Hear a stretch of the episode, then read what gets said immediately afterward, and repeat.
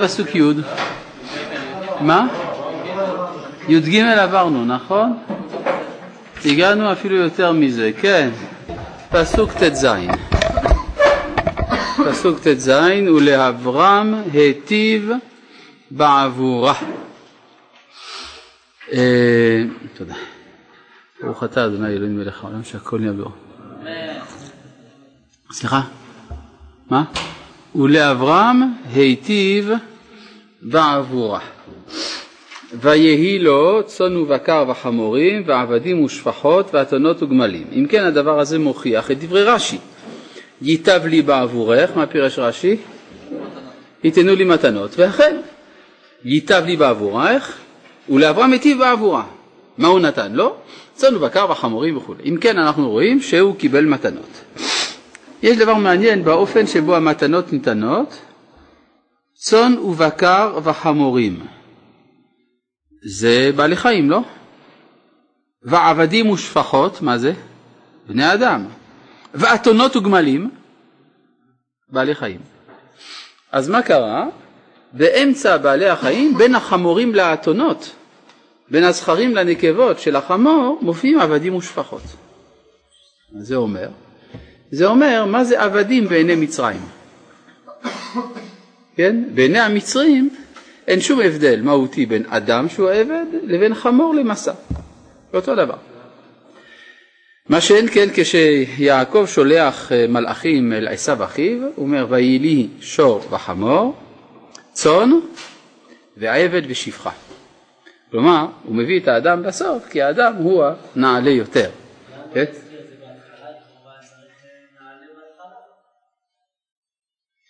נעלה בהתחלה, מה פתאום? אחרון חביב. על כל פנים ודאי שיעקב לא עירב את האדם עם הבהמה.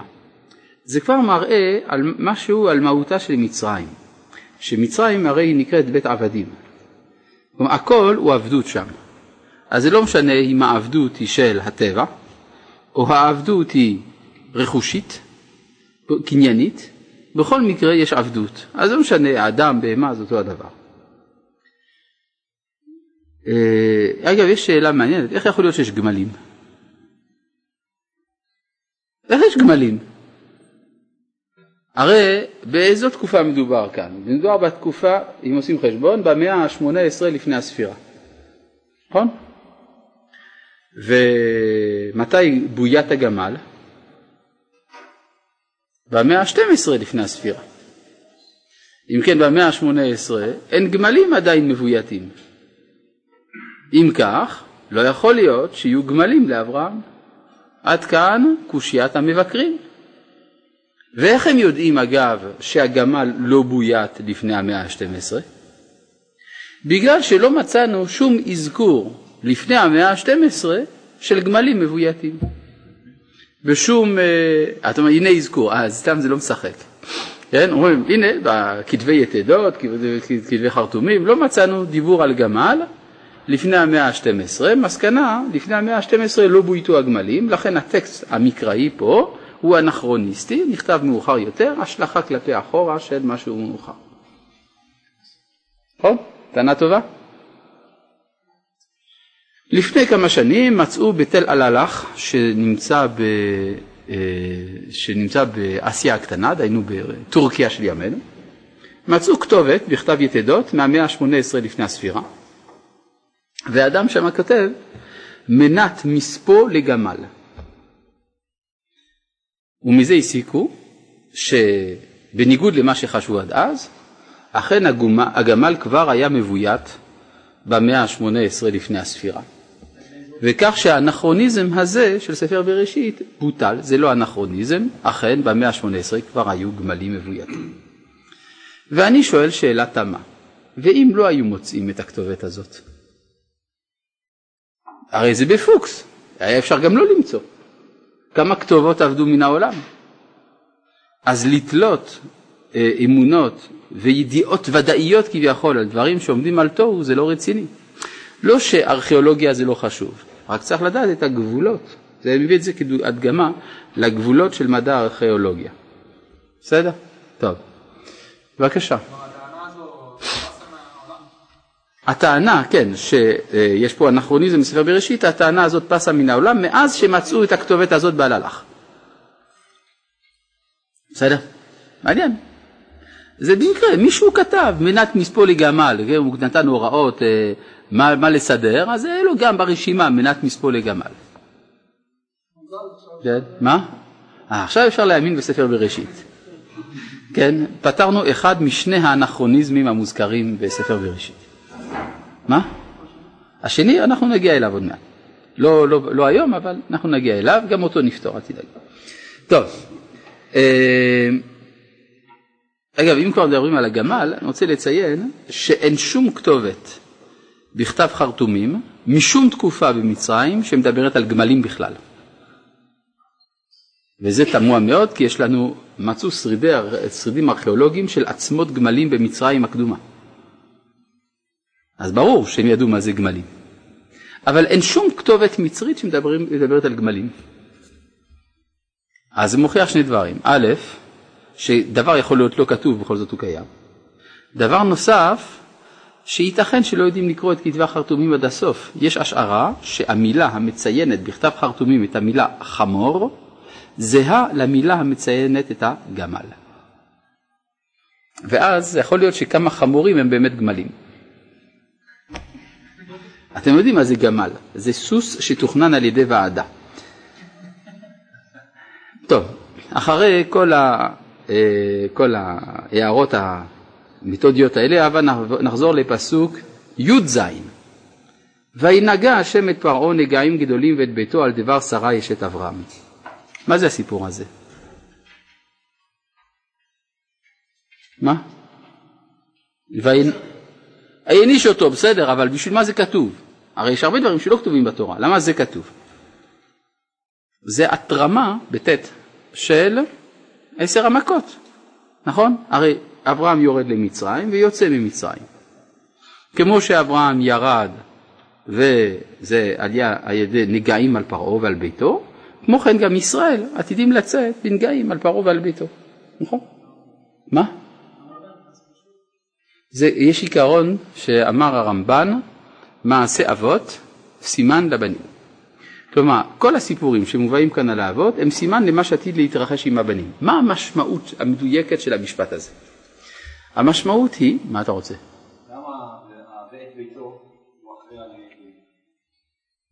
למה אתה לא נותן לי לגמור את המשפט שלי? טוב, אה, המשמעות של מעשה אבות סימן לבנים היא שהזהות שלנו בנויה על סיפורי האבות.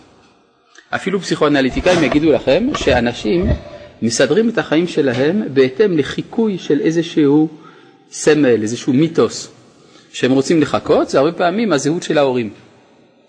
ולכן אפשר לומר, התפקוד הקולקטיבי של עם ישראל הוא העתקה של מה שמהאבות הגיע אלינו. לכן אפשר להבין גם משהו לגבי המצוות בכלל. הרי חז"ל אמרו שאבותינו, אברהם, יצחק ויעקב, היו מקיימים את התורה. היו מקיימים את התורה עד שלא ניתנה, נכון? ככה מובא בחז"ל. מה המשמעות? איך אפשר שהאבות יקיימו את התורה? ומאיפה הם יודעים אותה?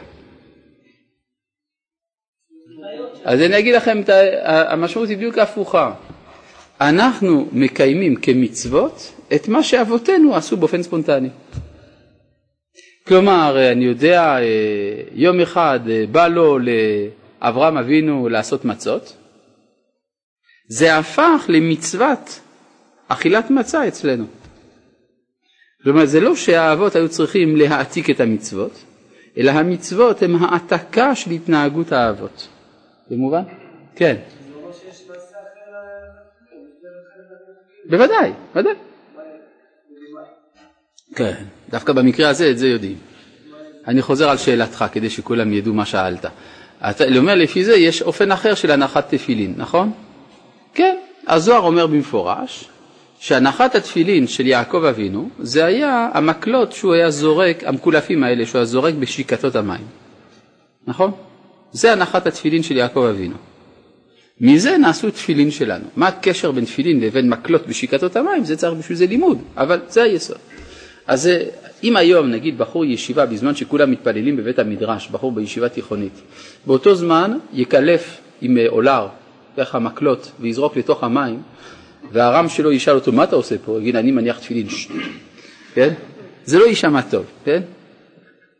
כלומר, הסצנריו, מה, מה יתרחש אחרי זה, אני יכול לדמות כל מיני דברים, אבל זה, זה כבר... אה, כן. סיימתי את המשפט. הסברתי מה זה מעשה אבות סימן לבנים. שהזהות שלנו היא העתקה של הזהות של האבות. זה הכל. אה, זה אותו דבר. אז זאת אומרת, כשם, שכד...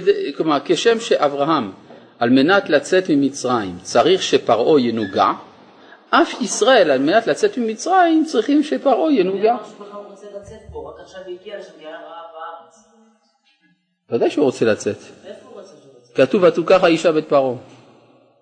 וגם אם הוא לא רוצה לצאת, הקדוש ברוך הוא רוצה שהוא יצא. אז מה הוא הגיע? אבל אתה לא הקשבת למה שאני עניתי. יש איזשהו משהו, ריטואל שחוזר. סליחה, לא, לא הקשבת. אני אמרתי, שימי לב טוב, המילים שאמרתי הן, ותוכח האישה בית פרעה, זאת אומרת שבוודאי שאברהם רוצה לצאת ממקום שבו לוקחים לו את אשתו בכוח, שתיים, ובוודאי ששרה רוצה לצאת, ושתיים, עוד דבר אני אמרתי, אני פשוט קיצרתי בדברי כי חשבתי שתבין. אה, אני עוד אמרתי שגם אם אברהם לא היה רוצה לצאת, למרות שאשתו לקוחה אצל פרעה, אבל הקדוש הוא רוצה, כמו שגם קרה במצרים. כן? האם אחרי שתי ההערות האלה עדיין יש מקום לשאלה? לא. נכון, טוב. בסדר, בסדר, אנחנו לא, לא רבים. כן.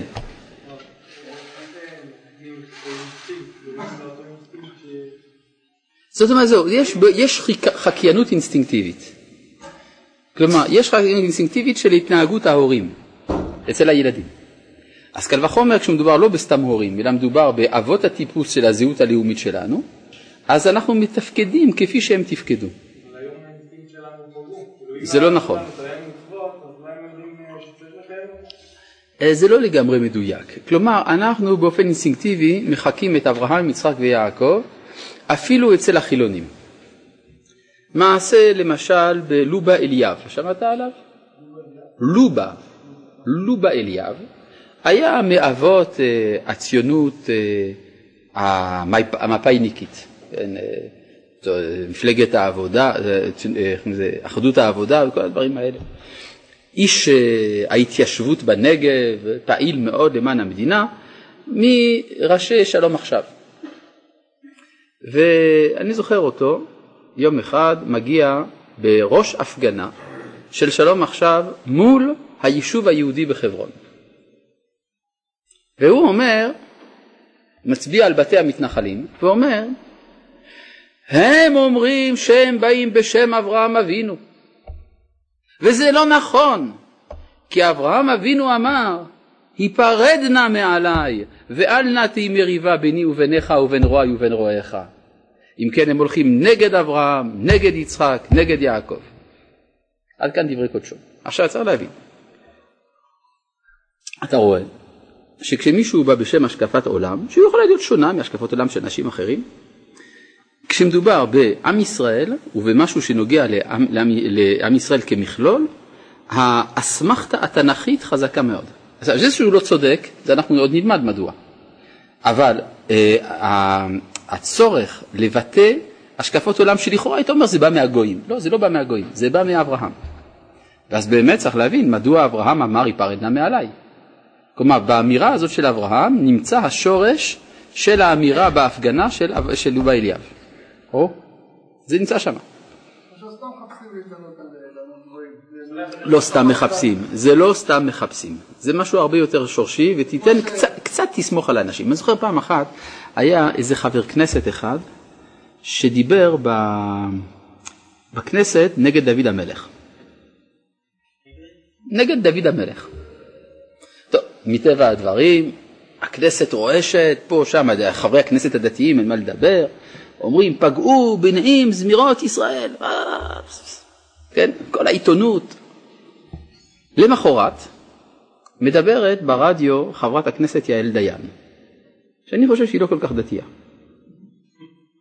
והיא אמרה, אתם צריכים להבין, הדתיים לקחו מהתנ"ך, מהדמויות של התנ"ך, את כל הצד הקלריקלי. קלריקלי. זה אה, מה ששייך למערך אנשי הדת. כלומר, בקיצור, המגעילים האלה, כן? ואנשי הימין לקחו את כל הצד הפשיסטי-כובשני של דמויות התנ"ך. אז לנו, השמאלנים, תשאירו את הצד האנושי שלהם. כן? זה כתוב ברב קוק, לא? שיש אה, שלוש סיעות באומה, הקודש, האומה והאדם, נכון? בסדר, אז זה, זה, זה נמצא, זה לא, לא לזלזל, בבקשה.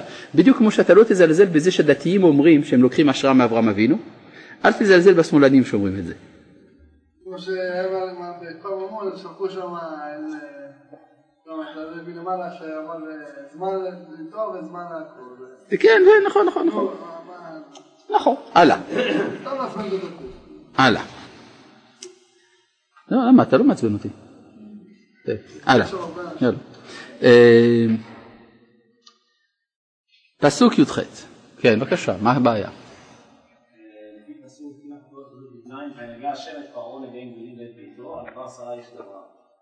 נשמע כאילו וינגע השם את פרעה לגעים גדולים, בלי קשר, את ביתו על דבר שרה אשתרה.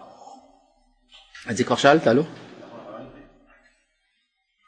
תראה, אתה שואל ככה, שצריך לקרוא, וינגע שם את פרעה נגעים גדולים, ואת ביתו על דבר עשרה איש את אברהם. יש רק בעיה אחת, אם תסתכל מתחת למילה ביתו, יש טעם המכונה אתנח אצל הספרדים ואתנחתא אצל האשכנזים. מה מציין הטעם הזה? הפסקה, נכון? אז צריך לקרוא את זה, את נגעים גדולים ואת ביתו. למה ואת ביתו זה אחרי נגעים גדולים? אינני יודע. אולי זה מה שהביא את רש"י ישן לומר לרבות כתליו ועמודיו וכליו. אולי. טוב. פסוק י"ח, מה? כן, לפי הרש"י ישן הזה, כן. אגב, כל מקום שכתוב רש"י ישן, בדפוסים, יש לפעמים בסוגריים כתוב בשם רש"י ישן, זה לא רש"י. לא, שתדעו, זו תוספת מאוחרת שמישהו הכניס וקוראים לה רש"י ישן. כן, מה? רש"י ישן כן, רש"י ישן כשכתבו את זה, כן, נכון. טוב. אה, לא, זה מסביר כמה דברים. הרבה פעמים הדרשות האלה הן דרשות נחמדות, אבל הן לא לפי המדרגה של רש"י. יש לזה סיבות גם. טוב, פסוק י"ח: ויקרא פרעה לאברהם ויאמר מה זאת עשית לי? למה לא הגדת לי כי אשתך היא? למה אמרת אחותי ויקח אותה לי לאישה? מר אברהם עונה על הקושיות האלה של פרעה. הוא לא עונה כלום, נכון? מדוע אברהם לא עונה? שאלו אותו שאלה, שיענה, לא? מה, הוא לא היה שם? כשאברהם אמר אחותי, הוא לא היה שם? כשאברהם אמר אחותי היא, הוא לא היה שם כשהוא אמר אחותי היא?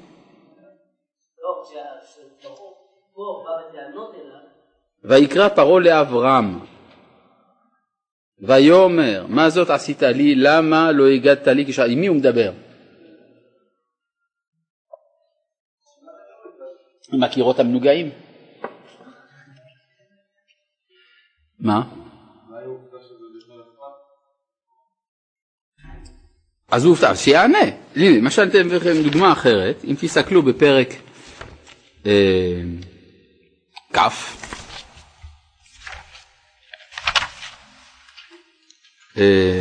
בפסוק אה, י', פרק כ' פסוק י', ויאמר אבימלך אל אברהם, מה ראית כי עשית את הדבר הזה? מה זה הדבר הזה? שלא סיפרת ששרה היא אשתך. פסוק י"א, ויאמר אברהם כי. זאת אומרת, אברהם ענה על השאלה של אבימלך. אז מדוע כשאותה שאלה נשאלת על ידי פרעה, אברהם לא עונה?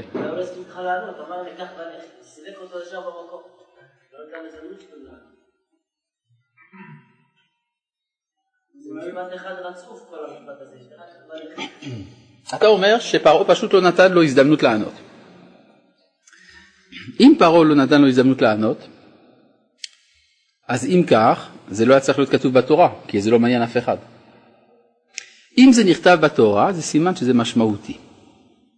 מסקנה, אברהם לא ענה, כי הוא לא רצה לענות. ומדוע הוא לא רצה לענות? אני אגיד לכם למה. כי זה מובן מאליו. מדוע הוא אמר אחותי?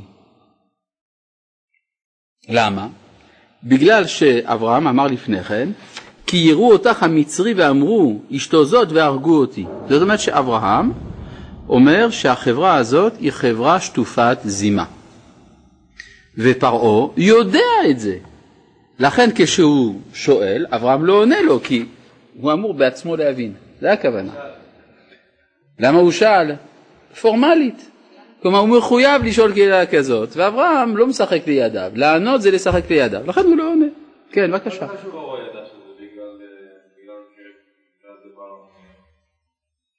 כתוב על דבר שרה יש את אברהם. אז כנראה שהיה בנגעים מה שהורה לו, שזה בגלל שרי. אז יש במדרשים שהייתה אומרת, הנה רש"י מביא את זה, על דבר שרי על פי דיבורה. אומרת למלאך הך והוא מכה. כן, זאת אומרת שהיא כאילו שלטה בדבר הזה, בדיוק כמו שמשה הוא זה שמביא את המכות. איך פרעה יודע שמשה הוא זה שמביא את המכות? כן, כי משה הוא מתרה. טוב, ועתה... אה, למה זה חשוב לדעת שהוא שתק בגלל שברור מאליו? כדי שנבין מדוע אצל אבימלך הוא כן ענה. בגלל שאצל אבימלך יש טענה שצריך להתייחס אליה, כשנגיע לפרק כ' נראה מה היא. בסדר? יעיין שם, אם זה מאוד לוחץ אותך, תסתכל במלבים בפרק כ'. בסדר? טוב. המשך פסוק י"ט, ועתה, הנה אשתך, קח ולך, ויצב עליו פרעה אנשים וישלחו אותו, ואת אשתו ואת כל אשר לו. מה זה וישלחו? ליוו, כן? לשלח בעברית, אחת המשמעויות של לשלח זה ללוות.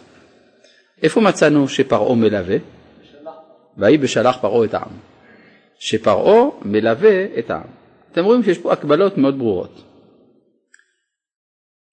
פרק י"ג א', ויעל אברהם ממצרים, זה יציאת מצרים, הוא ואשתו וכל אשר לו, ולוט עמו, פתאום לוט מדבר, פתאום מופיע כאן, הנגבה, ואברהם כבד מאוד במקנה, בכסף ובזהב.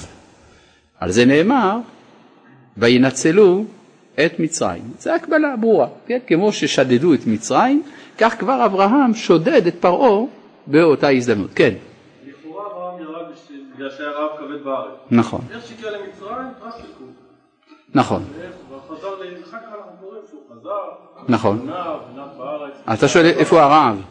מה באמת הסיבה האמיתית שהוא ירד? לא. למה הוא ירד בשביל הרעב? הוא לא- לא שבר את הרעב, ישר הוא שבר את הרעב, הביא זהב. מי שיש לו זהב, רעב לא מפחיד אותו. אולי הוא היה כבד במקנה, היה לו הכל. עכשיו הוא כבד במקנה. לא? מאיפה בא המקנה הזה? בפרק אה, י"ב, פסוק ט"ז: ויהי לו צאן ובקר וחמורים ועבדים ושפחות ואתונות וגמלים. כן. הוא. נכון. זה. רואה שלא כדאי להתעסק איתו. עכשיו אני רוצה פה להבין קצת יותר לעומק. מה זה כל הזהב הזה שאברהם לוקח איתו? הזהב הזה זה בדיוק מה שהוא הלך לחפש במצרים, נכון? אתם זוכרים שהוא אמר אחותי את, אמרינה, אחותי את? מה למדנו מה זה אחותי את?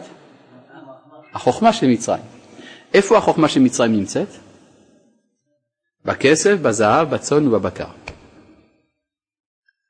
ובעבדים והשפחות. אמרנו שהם לא מחשיבים את זה. הם לא מחשיבים את זה, אברהם מחשיב. זאת אומרת שיש ניצוצות של קדושה שנמצאים במעמקי התרבות המצרית, ואברהם בא ללקט אותם, וזה הלך יותר מהר ממה שהוא ציפה. הוא ליקט משם את כל מה שהיה ללקט ממצרים. מעשה האבות, סימן לבנים. כן.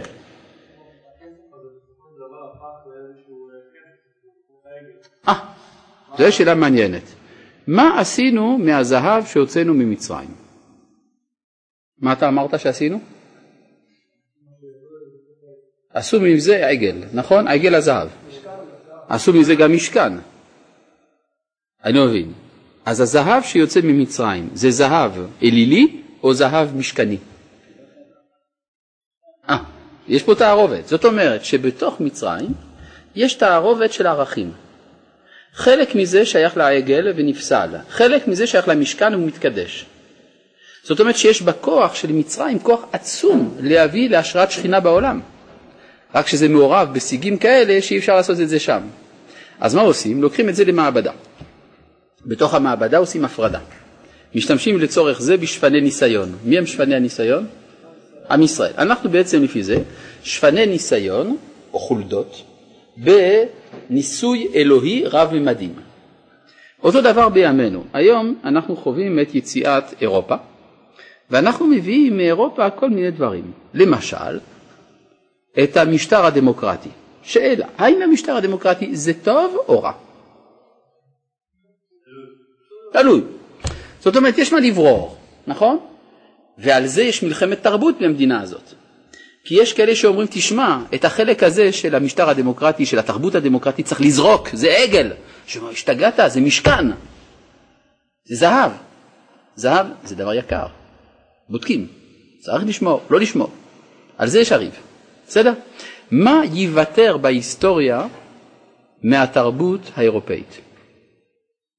מה שעם ישראל יותיר מזה. בסדר? זו עבודה גדולה. כן, בבקשה. אפשר לפרש את זה שלוט זה בעצם הערב רב שיצא עם מצרים? יפה, זה דומה לזה מאוד. לוט עמו זה הערב רב. ממש בול. כן, נקודה נכונה. כן. יש סיבה למה המקנה של פה נהפך לשמאלות במצרים? מדוע המקנה הפך לשמלות במצרים? יש מן הסתם סיבה. אני לא יודע.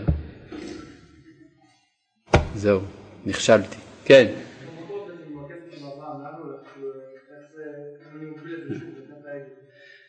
אה, זה בדיוק מה שצריך לברר. מה יקרה עם הכסף והזהב שמביא אברהם? אגב, אברהם לא מביא סתם כסף וזהב, הוא מביא גם צאן ובקר, והוא מביא גם אנשים ששומרים על הצאן והבקר, כי הרי יש לו עבדים ושפחות, נכון?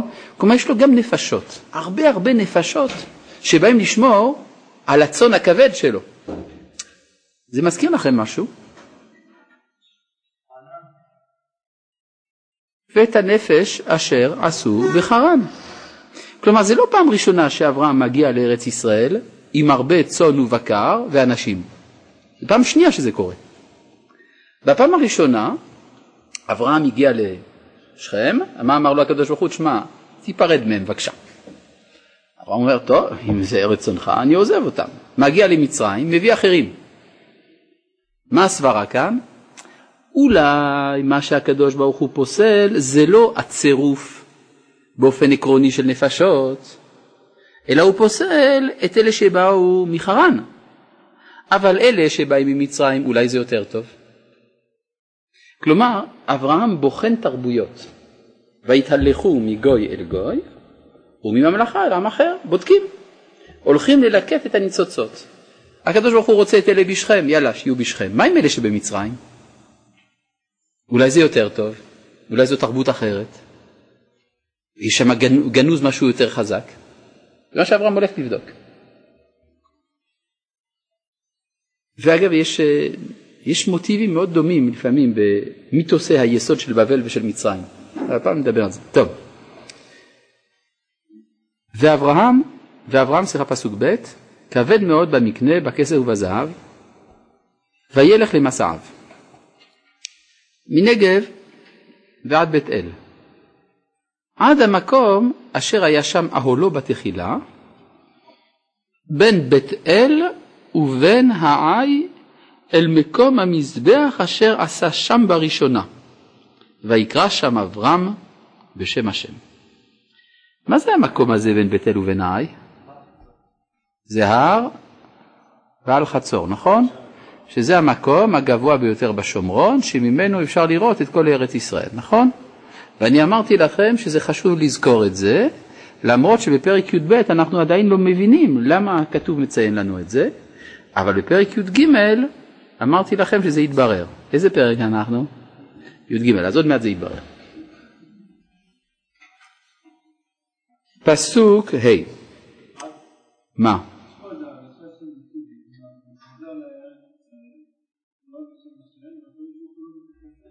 נכון, הקדוש ברוך הוא לא מתייחס. אתה אומר ששוב זה, יש פה ניתוק. כן, זה נכון, ואנחנו מיד נבין למה. רגע, עוד מעט הדברים יתברר, הכל יתברר טיפ-טופ. פסוק ה' וגם ללוט ההולך, אגב, גם כשבני ישראל עברו את המדבר, גם הם, היה 38 שנה בלי דיבור, נכון? ככה אומרים חז"ל. וגם לילות ההולך היה צאן ובקר ואוהלים. אוהלים זה אנשים כמובן. נשאלת השאלה, מאיפה יש לו צאן ובקר ואוהלים? לא, מה פתאום, אברהם לא נתן לו. אברהם קיבל צאן ובקר וחמורים ועבדים ושחות ואדונות גמלים גמלים פרעה. אבל מאיפה לוט מקבל? מה? אתם זוכרים למה אה, אברהם אמר וייטב לי בעבורך, מה הוא התכוון? ייתנו לי מתנות. למה ייתנו לי מתנות? בתור האח של שרה, אז כדי לקנות את הסימפתיה שלו, אז uh, נותנים לו מתנות, נכון? ויש עוד אח לשרה. בעצם מה שעשה אברהם, גם לוט עשה אותו דבר. ישבו בשני אוהלים, אברהם באוהל שלו, לוט באוהל שלו, אומרים, איפה האח של הגברת הזאת? תשמע, יש לה שני אחים, נכון? אז גם הוא קיבל. תביא שניים. זה בחינם, תביא שניים. מי אמר שאברהם קיבל יותר? לא.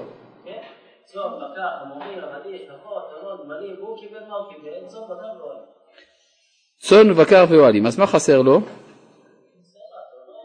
אתונות וחמורים, לא, שפחות ועבדים יש לו, גמלים אין לו.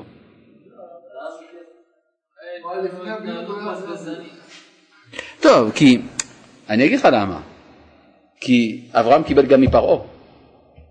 הוא קיבל רק מהמצרים. מה? למה? לא, האמת היא שגם פרעה היה צריך להיטיב גם עמו. לא יודע. טוב, כן? נו, ודאי. נכון, נכון, מה רע בזה? פסוק ו' ולא נשא אותם הארץ לשבת יחדיו, כי היה רכושם רב, ולא יכלו לשבת יחדיו. ויהי כלומר זה על רקע, אה, על רקע כלכלי. ויהי ריב, מה אתה רוצה? המילה יחדיו מרמזת על חברה. יכול להיות. כן, מה אתה רוצה? השפע הכלכלי זה לא שאמור לעזור לפתור את מפרט האחווה, שפה כנראה לא מצליחה.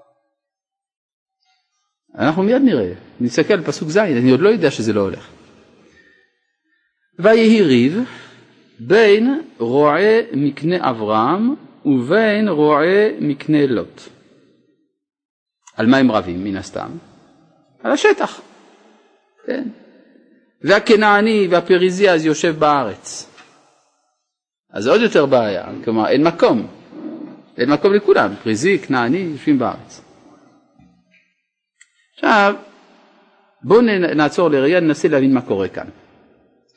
בעצם יש שתי אוכלוסיות, אברהם ורועב, ולוט ורועב.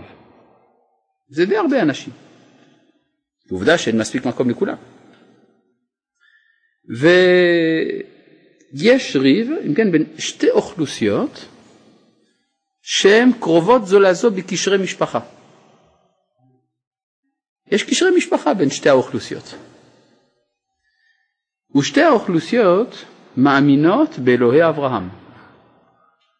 ושתי האוכלוסיות המאמינות באלוהי אברהם והקשורות בקשרי דם רוצות את אותו השטח. זה מעניין. זה, זה סוג של בעיה שאברהם לא יכול היה לצפות, כלומר זה בחלומות הכי גרועים של אברהם, הוא לא יכול היה לחשוב על זה. הרי הוא, כל מה שהוא עושה זה בשביל ונברחו בך כל משפחות האדמה. ועכשיו בתוך ביתו יש לו ריב טריטוריאלי דווקא באותה ארץ שאמורה לפתור את הבעיות של העולם כולו. אתם מבינים? קטסטרופה.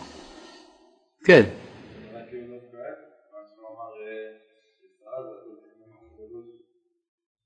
שמה? הוא רוצה שלא יעזוב את הארץ? אני לא יודע. לא רואים שאברהם עשה את זה בכוונה לכאורה, כן? על כל פנים, הוא עומד פה בפני בעיה, איך הוא יפתור את הבעיה הזאת, נכון? זאת הבעיה. ויאמר אברהם אלות, אל נא תהי מריבה. מה היה לפני כן? מה כתוב בפסוק ז'? שהיה ריב. אז למה אברהם קורא לזה מריבה? אז שיגיד אל נא יהי ריב. אתה אומר ריב זה קטן, מריבה זה גדול. אני בכלל לא בטוח, אנחנו עוד מעט נבדוק את זה. ויאמר אברהם אל לוט, אל נא תהי מריבה ביני וביניך ובין רועי ובין רועיך. כי אנשים אחים אנחנו. ואז מה אם אנחנו אנשים אחים? כיוון שאנחנו אחים, כיוון שהתחלנו לריב זה ייגמר ברצח. בדיוק, הפרובלמטיקה של קין והבל חוזרת. כלומר, אותה בעיה שגורמת לאחים להיות בתחרות על אותו גורל, שהיא הגורמת שאחים באופן טבעי רוצים להרוג אחד את השני, אותה בעייתיות חוזרת עכשיו. אני לא יודע מי קין פה מי הבל, אבל ברור שהם אחים. ואחים רוצים להרוג אחד את השני. לכן אומר לו אברהם, אם זה פרץ, זה ייגמר ברצח. עכשיו, אנחנו נבחרנו כדי לפתור את הבעיות שהאנושות לא הצליחה לפתור. האנושות לא הצליחה לפתור את בעיית האחווה, משוואת האחווה, לא, היא לא הצליחה. בשביל זה נבחרה המשפחה של אברהם כדי לפתור את, במעבדה את מה שהאנושות לא מצליחה לפתור. אז יש בעיה של אחווה? בואו נפתור את זה. איך נגרום שלא נהרוג אחד את השני? לא נריב על אותו גורל. אז לכן אברהם מציע מה שמציע, אני, אני עוד לא יודע מה הוא מציע, אני עוד לא קראתי את הפסוק הבא. אבל, אבל ברור שזה מה שמטריד את אברהם, שלא תהיה מריבה כי אנשים אחים אנחנו. כיוון שאנחנו אחים נהרוג אחד את השני. אז מה עושים? עכשיו, יש כמה אפשרויות לפתור סכסוך. באופן כללי, כן? כל סכסוך בין בני אדם. יש אופן אחד, הרי על מה, על מה הצדדים בסכסוך דנים? על טענות, נכון? יש לך טענות, יש לי טענות. איך מבררים טענות? אה? הולכים לדיין. הולכים לבית המשפט. אז הפתרון יהיה על דרך המשפט, זו אפשרות אחת. ואז מה יקרה במשפט? מי שצודק, ירוויח. מי שלא צודק, יפסיד. זה דרכו של המשפט, נכון? יש אפשרות אחרת, פשרה. יודע מה, בוא לא נריב, נלך, לא נלך לבית המשפט, בוא נסתדר בינינו, נוותר קצת. כל אחד על הטענות של השני, אני קצת, אתה קצת, נעשה פשרה. עכשיו, אם תסתכלו לרגע אחד, בפרק י"ח, פסוק י"ט.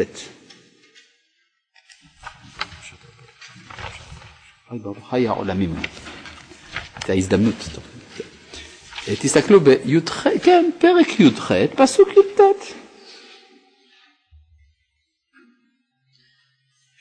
כי ידעתיו, אולי תסתכלו לפני כן פסוק י"ח. ואברהם היו יהיה לגוי גדול ועצום ונברכו בו כל גויי הארץ כי ידעתיו. הקדוש ברוך הוא שמדבר שם, אומר אני בחרתי באברהם, אני מחבב את אברהם, אוהב את אברהם. למה?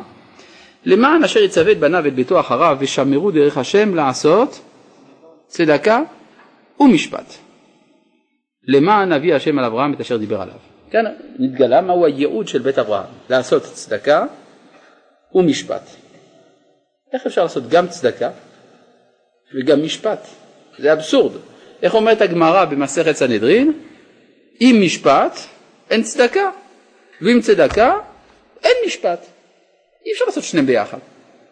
כי המשפט זה לפי הדין, והצדקה זה לפי הוויתור, זה הפשרה. אז או שעושים ככה או שעושים ככה. הגמרא גם שואלת את זה על דוד המלך, ויהי דוד עושה משפט וצדקה לכל עמו. שם הגמרא שואלת, או משפט או צדקה. והיא נותנת שלושה הסברים. ההסבר האחד, שדוד היה מחייב בדין, היה אומר, אתה חייב. טוב, הוא היה משלם. אבל איך ישלם? דוד היה מוציא מכיסו ונותן לו כדי שיוכל לשלם. אז גם משפט וגם צדקה. אבל יש פה בעיה. בזמן המשפט היה רק משפט, בזמן הצדקה היה רק צדקה. זה עוד לא ייחוד. אז הסבר אחר שאומר שהם היו עושים פשרה. הפשרה זה לא רע, למה? כי זה גם משפט, כי זה בא מבית המשפט, בית המשפט כופה את הפשרה. מצד שני זה לא ממש משפט, זה צדקה, כי ויתרו. אבל יש בעיה אחת, פשרה זה לא ממש משפט, וזה לא ממש צדקה. זה נשתהין, נשתהר, כפי שאומרים בערבית, צחה. עכשיו, ולכן יש פירוש אחר בגמרא, שדוד היה מחייב את החייב בדין. היה אומר, אתה חייב לשלם. ואותו אדם שנתחייב בדין, הרגיש שעשו עמו צדקה, שהצילו אותו מן הגזל. כלומר, הוא בא לבית דין כדי לדעת מה האמת, אפילו על מנת להתחייב, זה חשוב לו. יוצא שהמשפט זה הצדקה, אבל יש רק בעיה אחת. זה תלוי במדרגה המוסרית של הנידונים. על פנים, אתם רואים שהמגמה הזאת של עשיית משפט וצדקה היא לא פשוטה בכלל. עכשיו נשאלת השאלה, אברהם יש לו יעד כזה לעשות צדקה ומשפט. מה הנטייה הטבעית של אברהם? צדקה? החסד, הצדקה. מה האתגר של אברהם? המשפט. מה קורה כאן? ויהי ריב. איפה, איך מטפלים בריב לפי התורה? כי וכי יהיה ריב בין אנשים וניגשו אל המשפט. כלומר ריב זה מה שמבררים בבית הדין. מה עושה מזה אברהם? זה מריבה. מריבה זה דבר שלא מבררים בבית דין, אלא זה דבר שעושים איתו פשרות.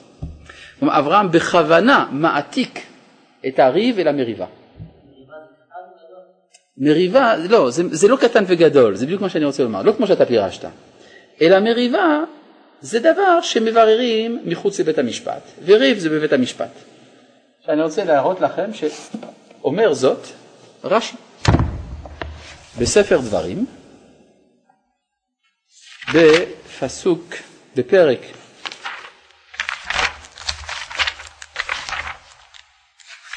כ"ד,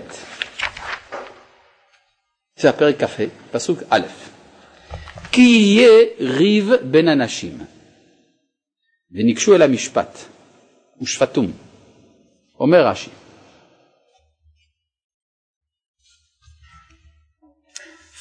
נו, איזה מהדורה זאת, וואלה.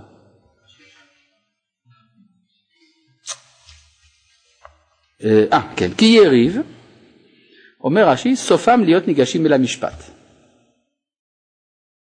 אמור מעתה, אין שלום יוצא מתוך מריבה. הכתוב אמר, ריב, מה אומר רש"י? אין שלום יוצא מתוך מריבה. מי גרם ללוט? לפרוש מן הצדיק, הווה אומר, זו מריבה. כלומר, מה אומר רש"י? אם היו עושים ריב, אם היו מבינים שזה ריב, אז זה לא היה מגיע. אבל בואו נראה מה בדיוק קרה שם. פסוק ט' הלו, תפוס? הלו כל הארץ לפניך. היפרד נא מעליי. עם השמאל וימינה, ועם הימין והשמאילה. כלומר, מה מציע אברהם ללוט? חלוקת הארץ. בואו לא נריב, ניפרד, נחלק בינינו את הארץ. זה דבר מאוד לא פשוט, כן? זה כן מעשה אבות סימן לבנים, זה בדיוק העניין, וזה בדיוק מה שאמר לו באליאב. בואו נראה. ויישא לוט את עיניו וירא את כל כיכר הירדן ככולה משקה לפני שחט השם את סדום ואת עמורה כי גן השם כארץ מצרים בואחת צוהר. ויבחר לו לוט את כל כיכר הירדן ויישא לוט מקדם ויפרדו שמעל אחיו אברהם ישב בארץ כנען ולוט ישב בערי הכיכר ויהיה על סדום ואנשי סדום רעים וחטאים לשם מאוד.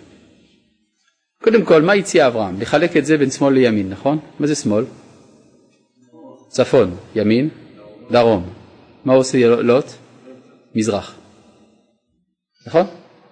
זה, מה שכתוב כאן, ויצא לוט מקדם. הוא הלך אל הכיכר. מה אתה אומר? יש באמת שאלה במי קדם הזה, יש מאמרים רבים שנכתבו על ידי חוקרי מקרא, מה פירוש המי קדם הזה? צריך להיות לקדם, בסדר, אבל, או מצד קדם, בקיצור, יש איזה בעיה בפסוק, במילה מי קדם, כן, מקדמונו של העולם וכו'. אבל מה, ש, אה, מה שברור כאן, שעל כל פנים יש הסכמה לחלוקת ארץ ישראל.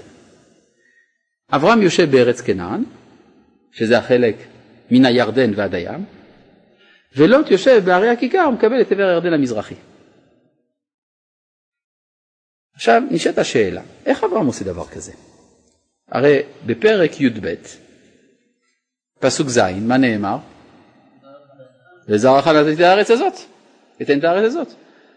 אז איך יכול להיות שאברהם מוותר על ארץ שהשם נתן לו? עדיין לא נתן לו. איך אתה יודע שלא נתן לו?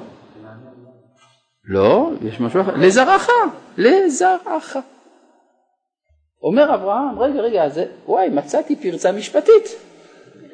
כלומר, אמנם הארץ היא לזרעי, אבל זה אומר שהיא לא לי. אם כן, אני רשאי כעת לעשות בה מה שאני רוצה. אבל פה נשאלת השאלה, אם אתה מחלק עכשיו את הארץ, מה יעשה זרעך עכשיו? הוא יצטרך לכבוש בחזרה את מה שאתה נותן היום ללוט. אז אתה בעצם גורם בעתיד למלחמה. או שבאמת ישראל ייתן את הארץ. אבל אסור, לעתיד, הרי הוא צריך לקיים את דברי השם, דבר השם זה לזרעך נתתי את הארץ. הרמב"ן אמר, "ועשה עצמן בנים", לא אז זה בדיוק הבעיה, אבל יש פה ציווי. אני מדבר עכשיו מבחינה ההלכתית משפטית. איך אברהם יוצא מזה? אברהם אומר, לזרעך ולא לי. זאת אומרת שמותר לי לחלק, אם זה היה הייתי זרעי היה אסור, אבל זה לא אסור. אז, אבל זה אומר שהחיוב של בניו של אברהם יהיה לכבוש בחזרה את מה שהוא נתן ללוט. עכשיו, איך אברהם עושה דבר כזה? אני אגיד לכם למה. אברהם יש לו שיקול מיידי. הוא אומר צריך פתרון מיידי של הסכסוך. ומה שיהיה, אללה כרים. אבל בינתיים פתרנו באופן מיידי. עכשיו, מנענו את המלחמה? תגיד תודה. עכשיו זה, זה, עכשיו זה נפתר. אבל אברהם, מה אתה אומר? למה אסור להגיד דברים כאלה? טוב, אה, אבל זאת אומרת שזה השיקול של אברהם. עכשיו, יכול להיות שיש לשיקול הזה חשבון. שימו לב, יש פה מישהו שבכלל לא שואלים אותו בכל הסיפור הזה.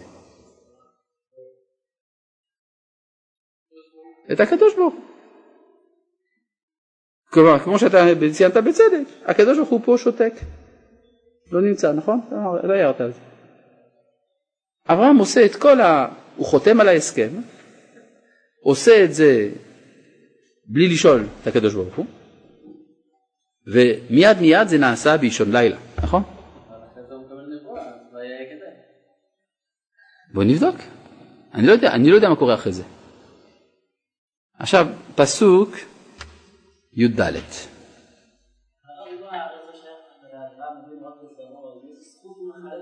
אדרבה, כיוון שזה לא שלו, הוא יכול לחלק. בגלל שכאן ההתיישבות היא התיישבות כובשת. מי שיצליח לתפוס שטח, תפס.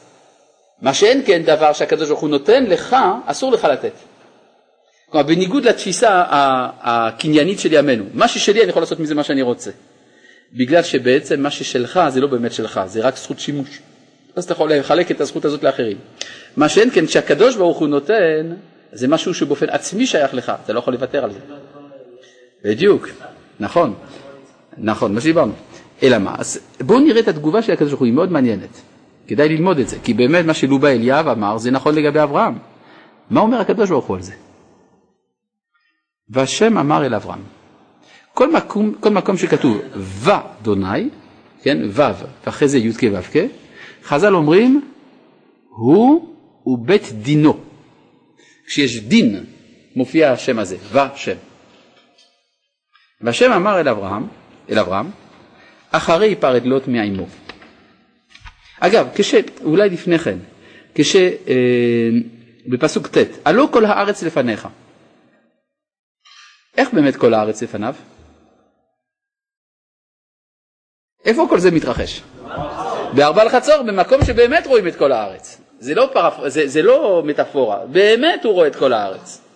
לכן אומר כל הארץ לפניך, באמת. ואז לוט מסתכל, אה באמת, כיכר הירדן. אה? הייתה רעות טובה, כי זה היה אחרי יום גשם.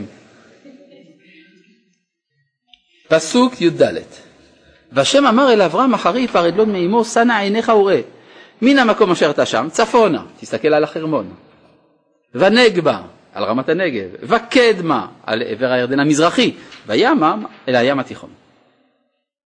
כי את כל הארץ אשר אתה רואה כולל מה שנתת עכשיו ללוט שימו לב לביטוי החדש לך אתננה ולזרעך עד עולם.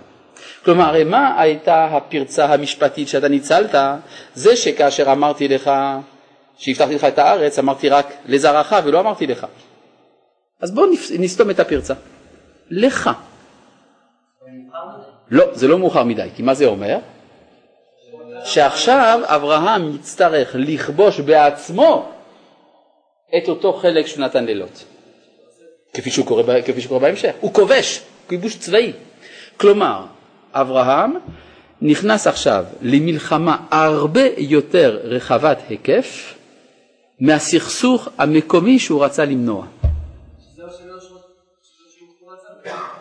הקדוש ברוך הוא רצה? מה? לא, כי הוא יכול היה, הוא יכול היה לקחת את לוט לבית דין. אברהם היה יכול לקחת את לוט. הוא אומר, שמע, אנחנו בריב, בוא נלך לדיין. ואז מי שצודק ירוויח הכל. מי שלא צודק יפסיד הכל. בסדר? זאת אומרת שאברהם היה יכול לפתור את הבעיה באופן מיידי, להעמיד את לוט על, המ... על, על, על הדיוק של הדברים, מן הסתם לא, אברהם היה צודק, ולוט היה מפסיד. אברהם לארג' לא רוצה, הוא נותן ללוט אוטונומיה. עכשיו תצטרך עכשיו להילחם בשביל להציל את לוט כשתהיה, כש, כשתהיה התקוממות עממית אצל לוט עצמו. וכדי לשמור על הבריתות שלך תצטרך עכשיו לכבוש את אה, עבר הירדן המזרחי. כן.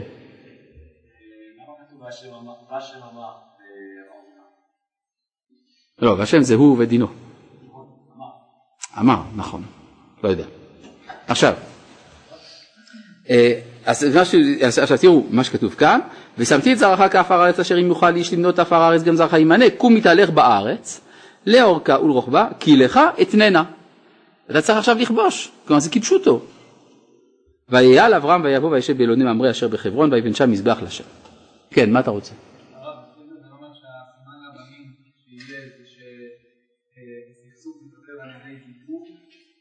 לא, שינסו לפתור על ידי ויתור ושאחר כך יצטרכו לכבוש בחזרה. כן, זה מה שכתוב. כן? מעניין, זה מעניין.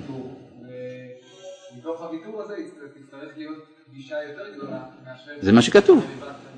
כן, השאלה אם יש מדרגות בוויתור. כן? טוב, אז עכשיו בואו נראה מה קורה בפרק י"ד, אבל זה לא נעשה עכשיו, אלא בפעם הבאה. שלום.